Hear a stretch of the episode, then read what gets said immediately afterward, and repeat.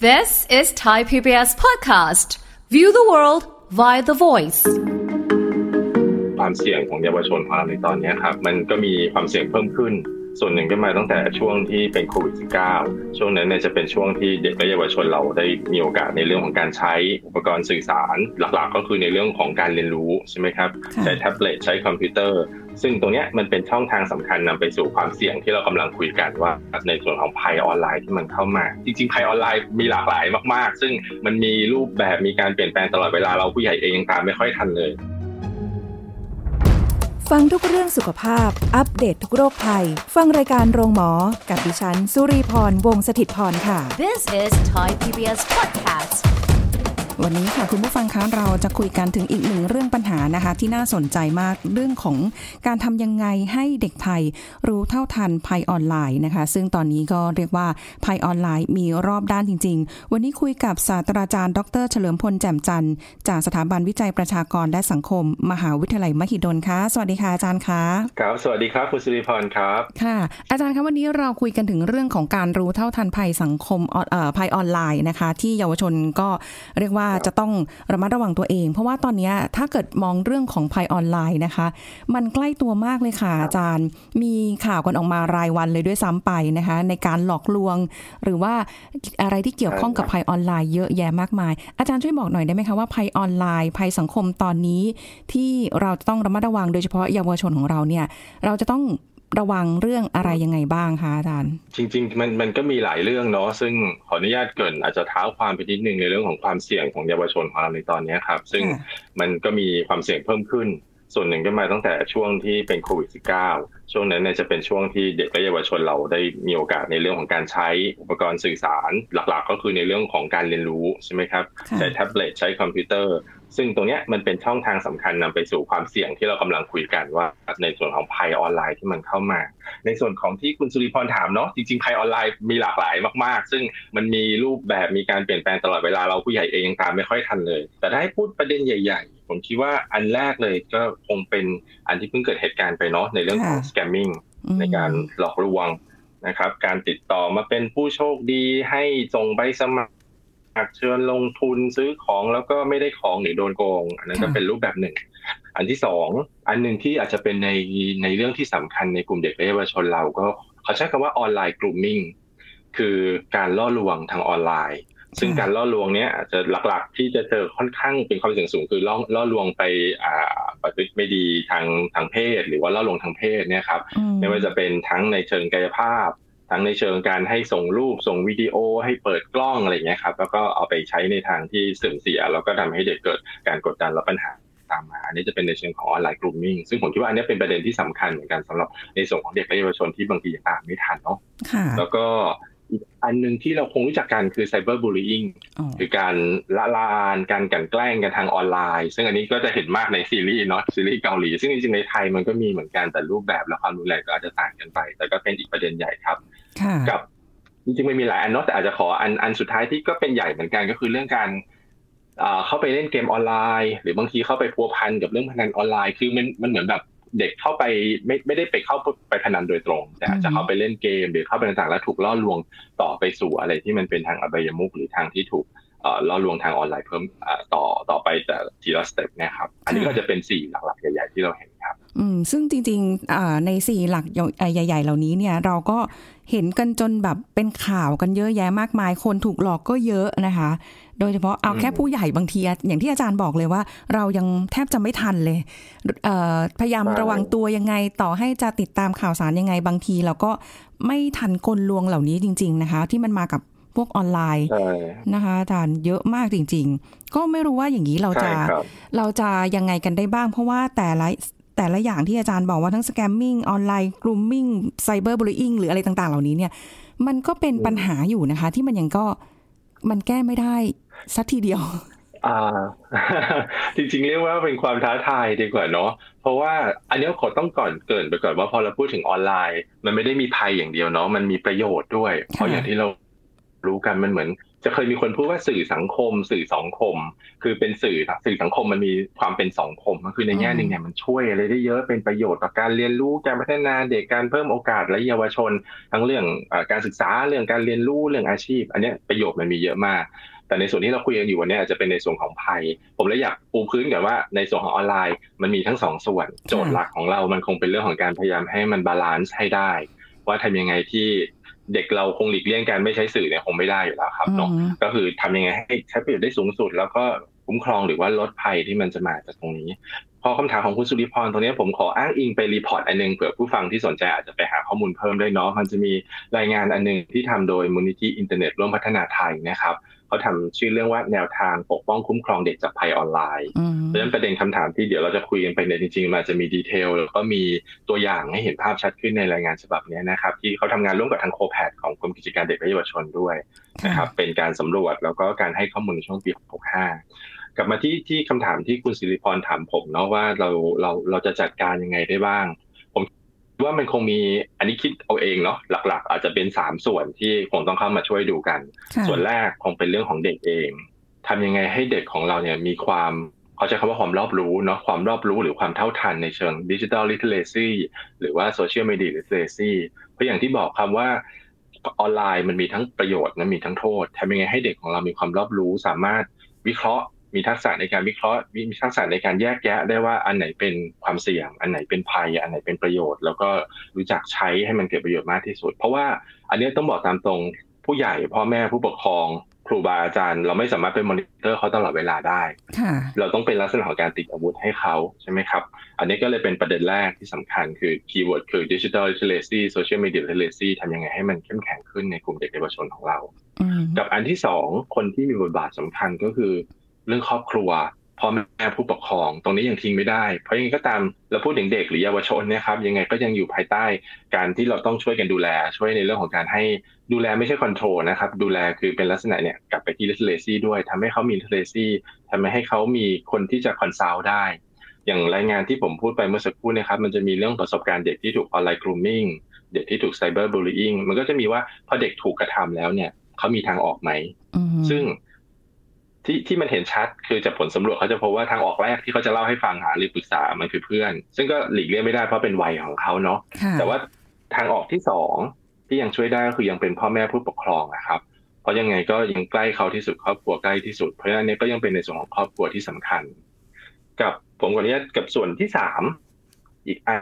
หนึ่งคือเรื่องระบบในการ ดูแลระบบในการสร้างเสริมให้เกิด literacy ก็คือในส่วนของภาครัฐ ในส่วนของภาคเอกชน หรือภาคส่วนในสังคมต่างๆที่เกี่ยวข้องนะครับ ให้ทำยังไงให้มันมีกลไกมันมีระบบให้เขาสามารถเข้าถึงได้เมื่อเขาตกเป็นเหยื่อ หรือเมื่อเขาเกิดความรู้สึกว่าเอ้ยไม่ปลอดภัยแล้วเริ่มถูกละลายยังไม่เป็นเหยื่อก็จริง แต่ต้องการคำปรึกษา การมีสายด่วน การมีระบบที่ให้เขาสามารถพึ่งพิงได้แล้วก็ปรึกษาได้ อันนี้ก็เป็นส่วนที่สำคัญ ผมเลยขออนุญาตเป็นเป็นสามส่วนที่สำคัญนะครับค่ะ ซึ่งอันนี้คือเอาแหละ ด้วยความที่สังคมเราอยู่ในสื่อความว่าเป็นออนไลน์กันนะคะ ไม่ว่าจะอยู่ที่ไหนเราสามารถที่จะอยู่บนโลกออนไลน์ด้วยเพียงปลายนิ้วคลิกนะคะ จะใช้โทรศัพท์มือถือหรือจะใช้คอมพิวเตอร์ คือตอนนี้มันอยู่ติดตัวเรา แทบจะแยกกันไม่ออกแล้วค่ะอาจารย์นะคะ ซึ่งใช่ครับก็ก็มองว่ามันมันเป็นปัญหาอย่างหนึ่ง แต่ในขณะเดียวกันมันก็มีประโยชน์ ถ้าใช้ให้ถูกให้ถูกมันก็เป็นประโยชน์ แต่ถ้าใช้ผิด มันก็เป็นโทษได้เหมือนกัน แต่การใช้ผิดเนี่ยค่ะ อาจารย์มันไม่ได้หมายความว่าเราจะกดเข้าไปเพื่อ search หาเพียงอย่างเดียว แต่บางทีไอ้สิ่งที่ไม่ดีเนี่ย มันเข้ามาหาเด็ก เข้ามาหาเยาวชน เข้ามาหาตัวเรา โดยที่แบบบางทีเราไม่ได้จะไปค้นหา หรือไปอะไรเลย เพราะว่าตอนที่คุยกับอาจารย์อยู่เนี่ยค่ะ นั่งแค่ search คำว่าแนวทางเนี่ยค่ะ อาจารย์ มันมีเราพิมพ์ว่าดูเหมือนคำว่าแนวทางเนี่ย มันดูเหมือนจะต้องเป็นแนววิชาการนิดนึงหรืออะไรอย่างนี้ใช่ไหมคะแนวมันก็ต้องเป็นแบบข้อมูลความรู้ใช่ไหมคะแต่ต่อจากคำว่าแนวทางเนี่ยโอ้โหมันขึ้นมาแบบเต็มไปหมดเลยค่ะ นี่เราพิมพ์ keyword ที่เป็นทางการนะ แต่ว่าต่อท้าย keyword แนวแนวทางจุดๆขออนุญาตออนไลน์นะคะเกี่ยวเกี่ยวกับอะเสี่ยงโชคหรืออะไรก็แล้วแต่หรืออะไรเงี้ยเห็นไหมคะอาจารย์คือแบบ นี่ขนาดเราไม่ได้ key keyword ที่มันเป็นคำแบบเจาะจงอะค่ะอาจารย์มันขึ้นมาให้เราแบบ โอ้โหล่อตาล่อใจน่าคลิกเข้าไปดูมากเลย ถูกถูกต้องเลยครับ ซึ่งซึ่งอันนี้เป็นความยากเนาะซึ่งอย่างที่อย่างที่คุณสิริพรบอกเลยอะเด็กอยู่เฉยๆของเขา เขาอาจจะเข้าไปเพื่อไปหาข้อมูลการศึกษาค้นคว้าทำรายงานอ่าแต่พอ keyword คำนี้เข้าไป มันมีทั้งดีไม่ดีเข้ามาเต็มไปเลยค่ะซึ่งอืมซึ่งอันนี้ก็จะย้อนกลับไปอะครับว่ามันก็กลับมาไม่ใช่แค่เด็กและเยาวชนนะผมว่าน่าจะหมายถึงประชาชนคนไทยทั่วไปด้วยในทุกช่วงวัยเลยครับ ในตอนนี้ในการที่เราจะมี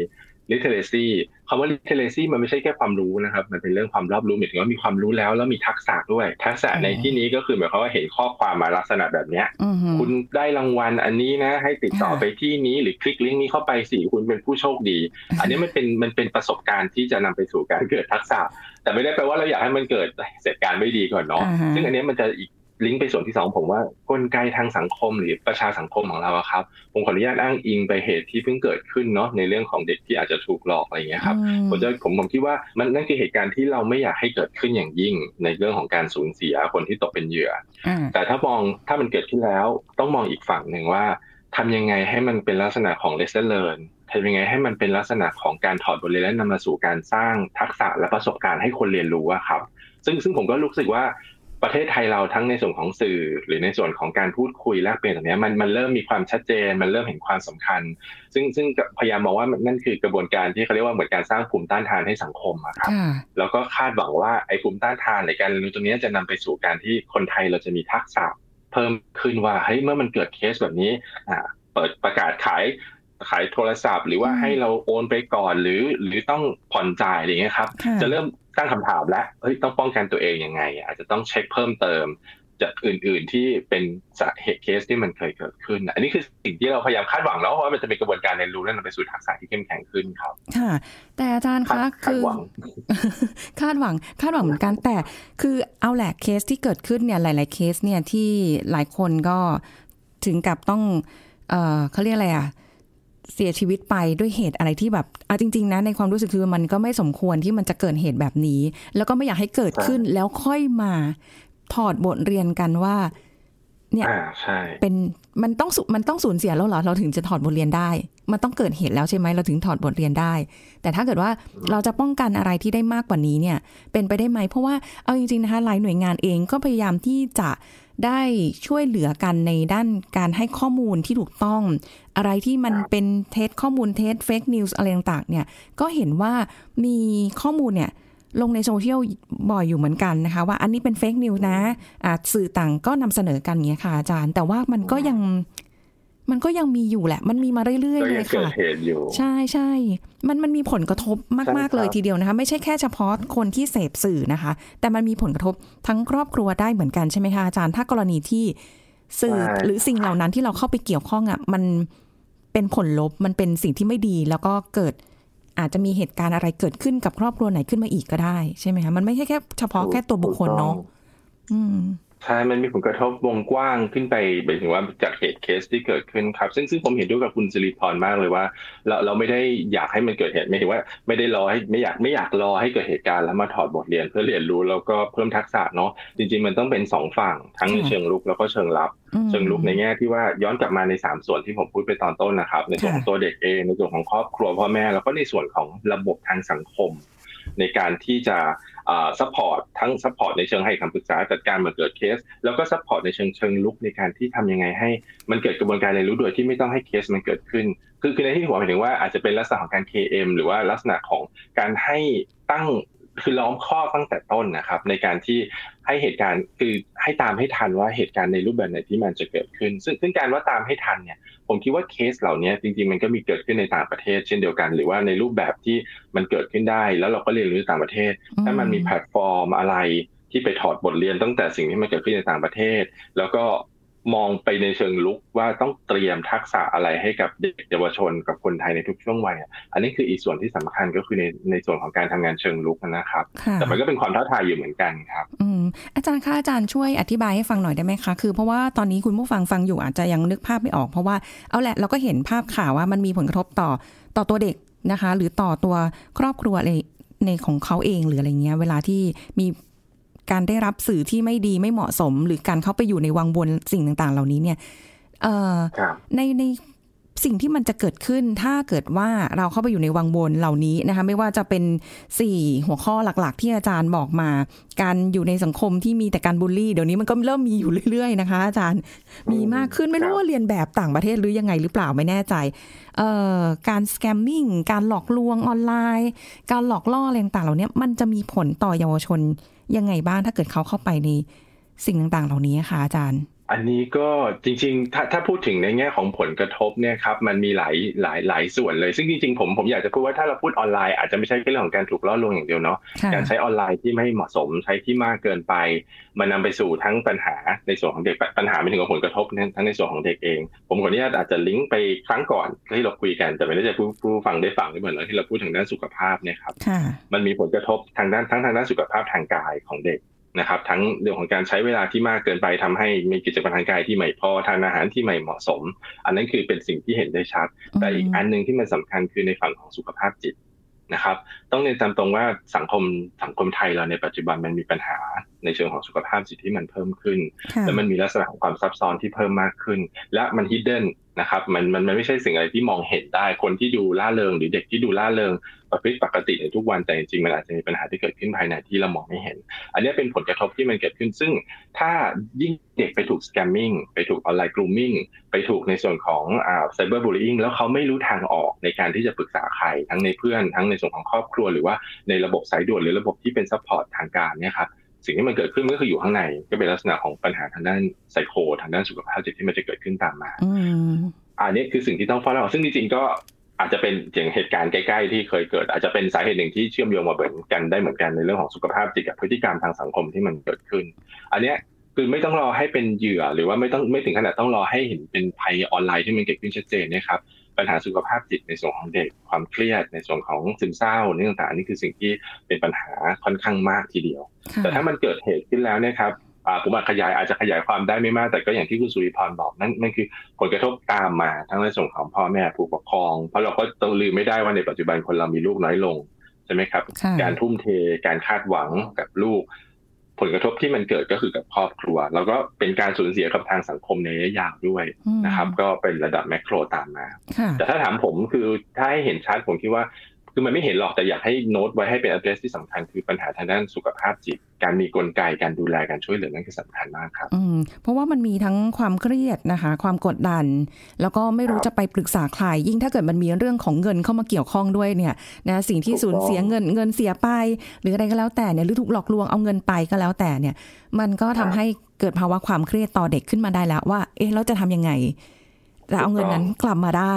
ใช่ไหมคะ แล้วก็แบบเออไม่กล้าจะคุยกับพ่อแม่ด้วยซ้ำค่ะอาจารย์ว่า จะโดนดุไหมจะโดนว่าไหม คือบางทีเด็กไม่ได้ตั้งใจนะคะอันนี้ในหลาย ๆ เคสที่เราก็ติดตามข่าวมา ด้วยความ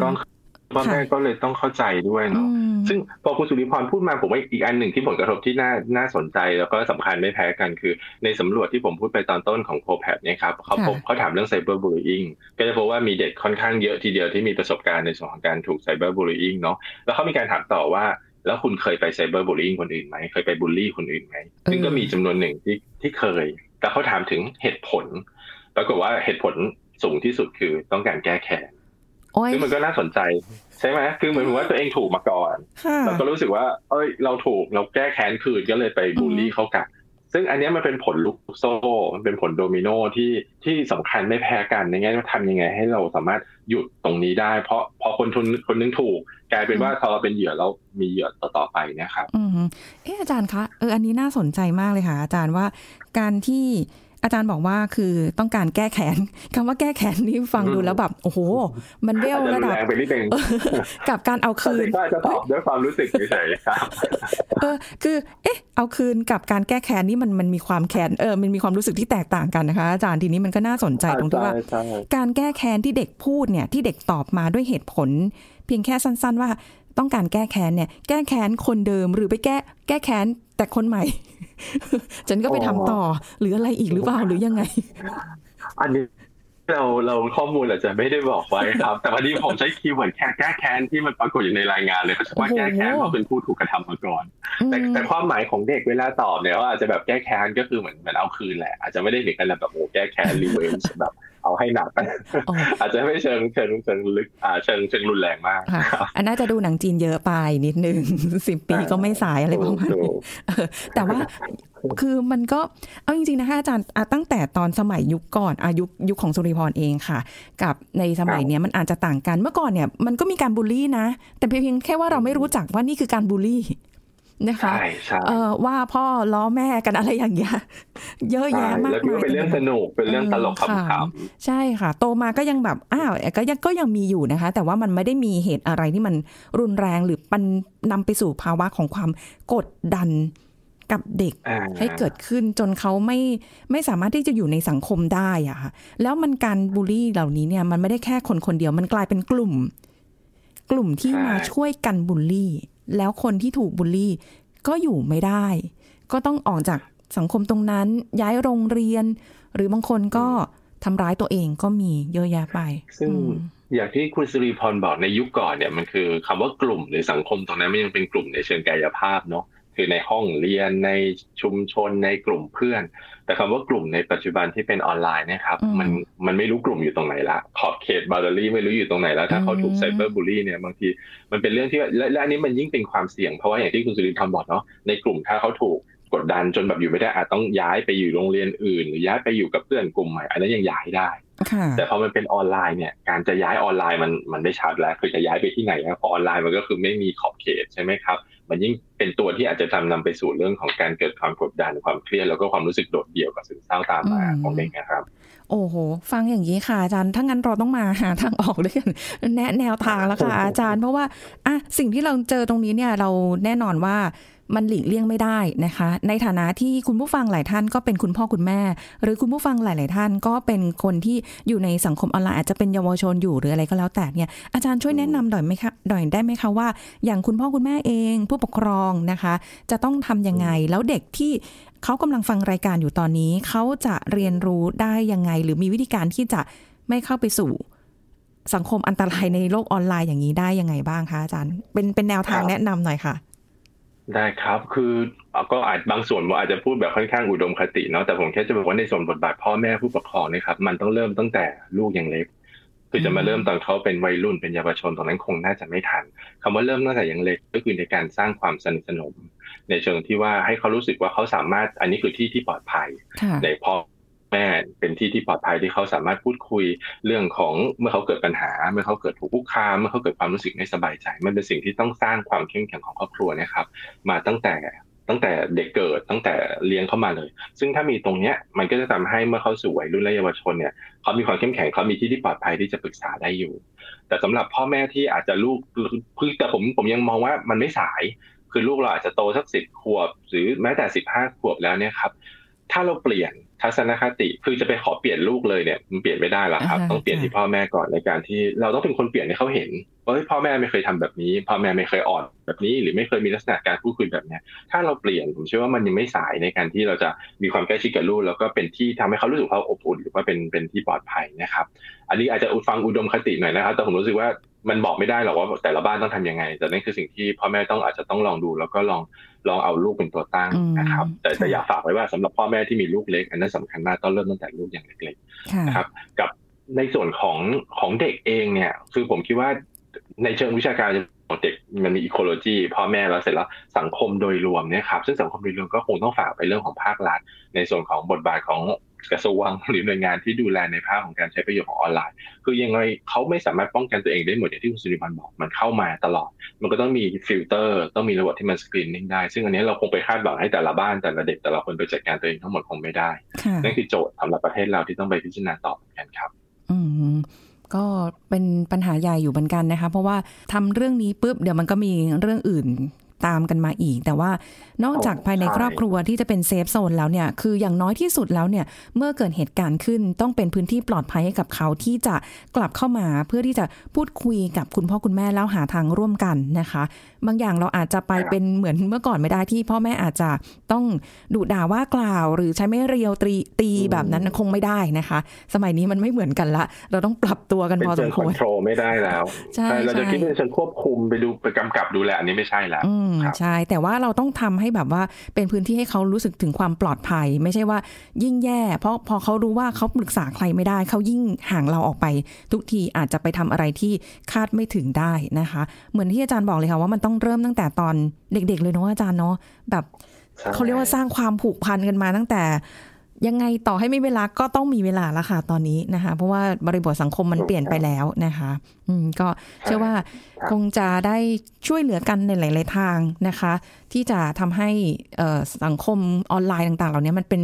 สิ่งที่เราเข้าไปแล้ว มันปลอดภัยมันเป็นมันมีแต่เรื่องที่ดีนะคะ แต่ว่าเราเพียงอย่างเดียวไม่ได้ฝากภาครัฐด้วย